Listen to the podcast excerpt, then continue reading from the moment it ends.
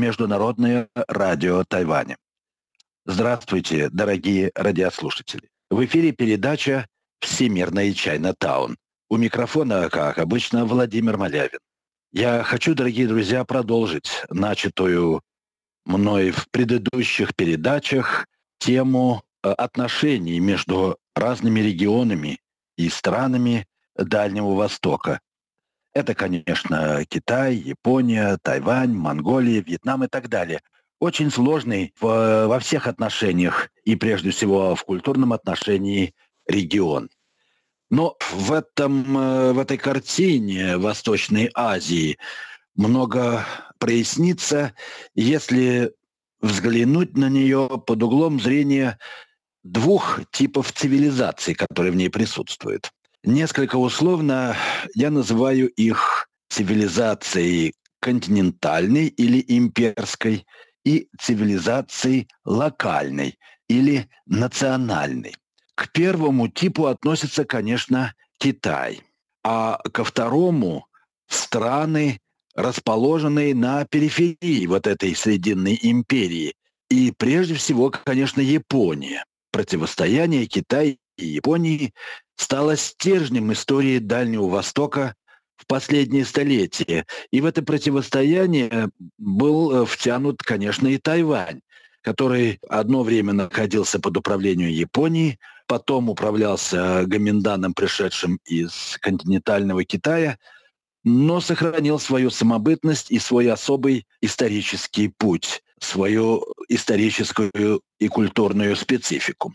Но сегодня я хочу поговорить об отношениях Китая и Японии в первую очередь, потому что они являются в своем роде образцовыми, задают, так сказать, образцы для отношений других стран в этом регионе.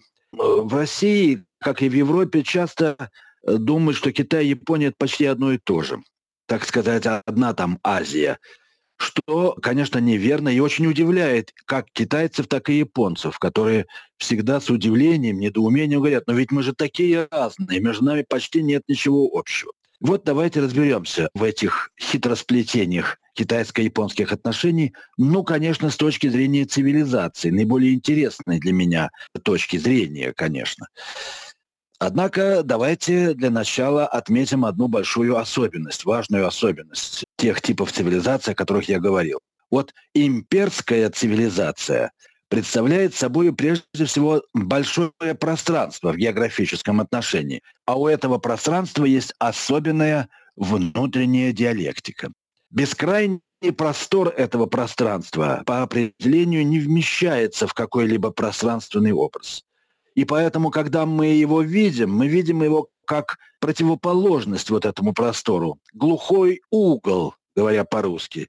Или, как еще говорили в России, милой пустынькой, заповедным местом мы его видим. Но это тоже по-своему центр притяжения. Вот такая диалектика большого пространства в китайском образе мира соотносится, я думаю, с главной идеей китайского мировоззрения, китайской цивилизации, а именно представлением о круговороте вещей, в котором есть неопределенный, скользящий фокус. То, что я называю центрированностью круговорота, а в китайском языке это слово «джун», которое входит и в понятие «джунго» Китай, и вообще крайне важный принцип, первый просто принцип китайского мышления и главное китайского поведения. Следовательно, из этого получается, что все видимое эксцентрично, оно отходит от центра, не является центром, и поэтому не имеет полной самостоятельности, представляет собой в сущности аномалию, вариацию, нюанс, фрагмент. Самое время вспомнить о значении вариативности тона в китайском языке и живописи, а заодно о любви китайцев к декору, гротескам, курьезам, которая столь ярко раскрылась на поздних этапах китайской истории. Это объясняет и сам ход истории Китая, который, как мы знаем, периодически распадался, но так и не распался, в конце концов. Становится понятной и неспособность традиционного Китая к мобилизации и национальной сплоченности. Ведь невозможно задействовать отсутствующий фокус, пустоту. Сами китайцы, как известно, любят называть себя иронически, в шутку а или не в шутку, кучей песка и не менее охотно уподобляют себя воде, а вода при всей ее мягкости способна смести любую преграду ее естественному течению. Забудем об идеях, сущностях и формах, о противостоянии субъекта и объекта, духа и материи, идей и понятий. Этот интеллектуальный инструментарий бесполезен для изучения Восточной Азии. Попытаемся разглядеть в жизни путь, бесконечно тянущийся и поэтому вечно теряющие себя, свертывающиеся кольцами лет, дней и даже мгновений, последнее для особо продвинутых, конечно, людей, змеевидное тело могучего дракона. Это пространство, где каждое мгновение, каждый образ перекликается, вступает в гармоническое, хотя бы предположительно, созвучие с чем-то другим. Строго говоря, эта реальность всегда отличается даже от самой себя. Но вечное превращение неотличимо от вечного возвращения к себе. Лао Цзи говорил о вещи в хаосе завершаемой. Он говорил о вещи подлинно вещей, полностью ушедшей в свою ауру, ту самую ауру, которую, как говорил немецкий философ Вальтер Беньямин, стирает с вещей промышленное производство.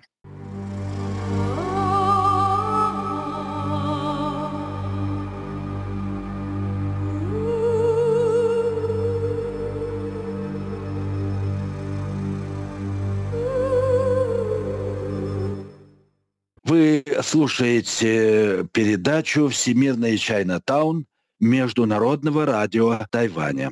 Передачу ведет Владимир Малявин. Я продолжаю начатый мною сегодня разговор об отношениях между цивилизациями Китая и Японии, или, точнее сказать, культурами Китая и Японии. Ну, ясно, что в рамках обозначенного мною сейчас мировоззрения мы имеем дело в действительности с многообразием локальных особенностей, которые, однако, не могут перерасти в национальные государства – на периферии срединной державы возможны только протонациональные образования.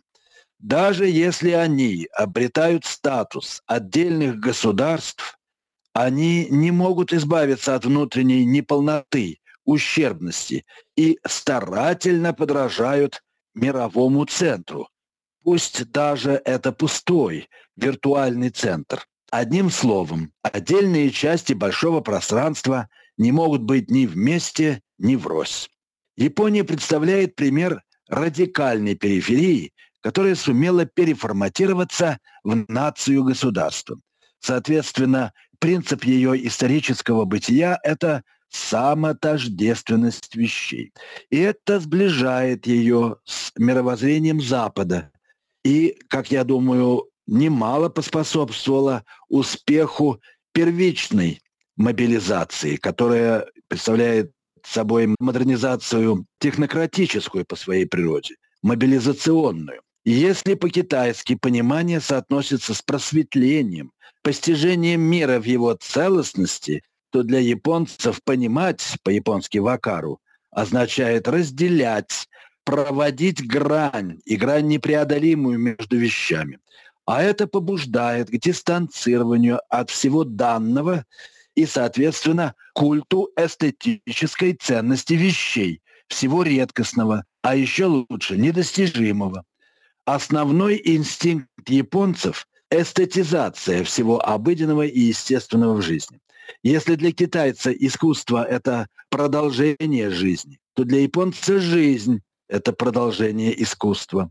Четкое разделение укладов жизни конечно, является сильнейшим импульсом для воспитания и умственной дисциплины. Преданность японцев всему демонстративно японскому питается, как ни странно, их открытостью всему иностранному. Аналогичным образом японский культ бесстрастия не отменяет и даже предполагает обостренную чувственность.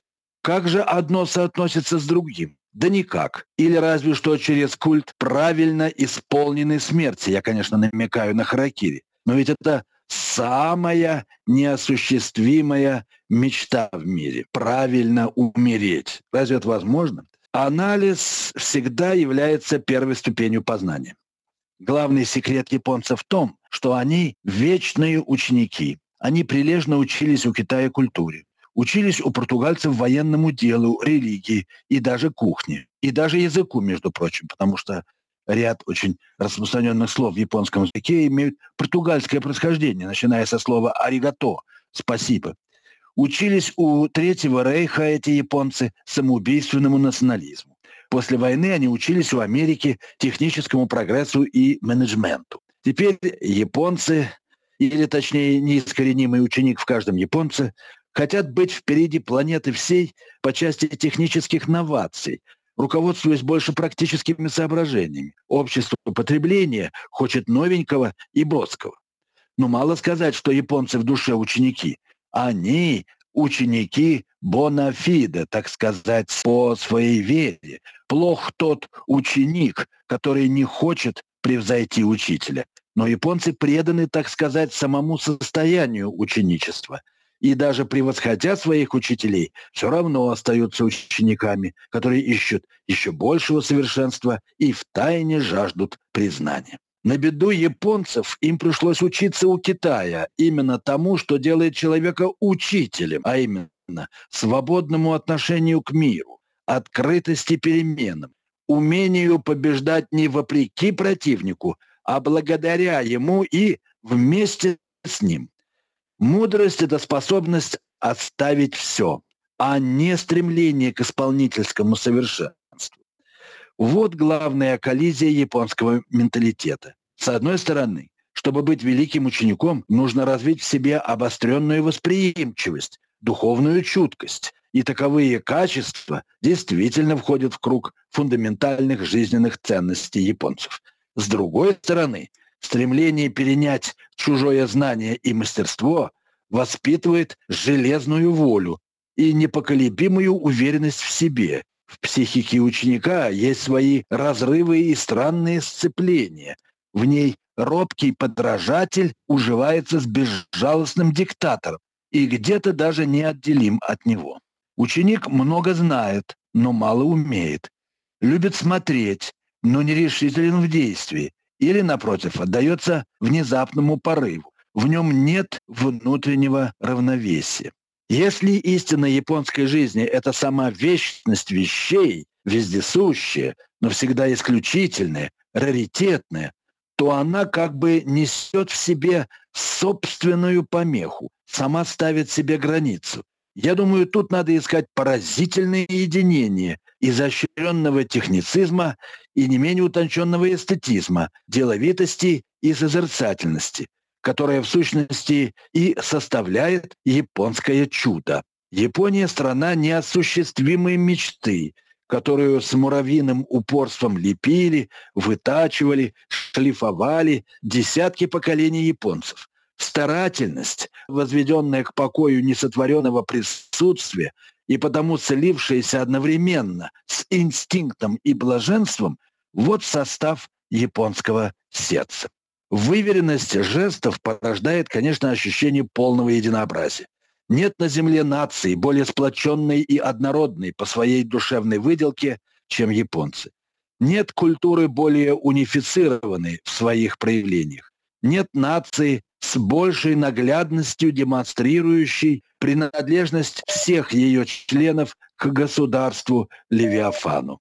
Бесплотное тело этого великана растет не из идей, а из совсем другого источника, для которого я не нахожу лучшего слова, чем инстинкт материи, источника более древнего и цельного, чем идея общества западной социологии. Сердце насквозь ритуализированной и оттого безупречно эффективной коммуникации по-японски – это пустота интимной чуждости. Холодная, ничейная, но такая незаменимая.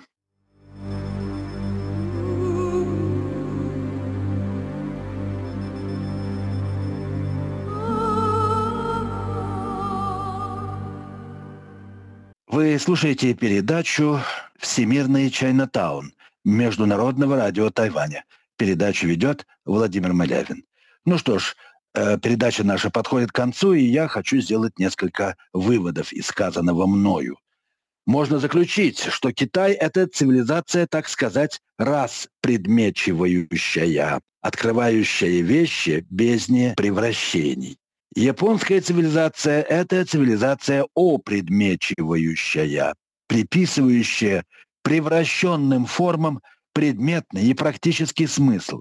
Если в Китае сущностью живописи считали одну черту, то японские художники буквально рисовали картины из одной линии. Идея иллюзорности физического мира подтолкнула японских мастеров ландшафтного дизайна изображать водную стихию в виде разграбленного песка, например.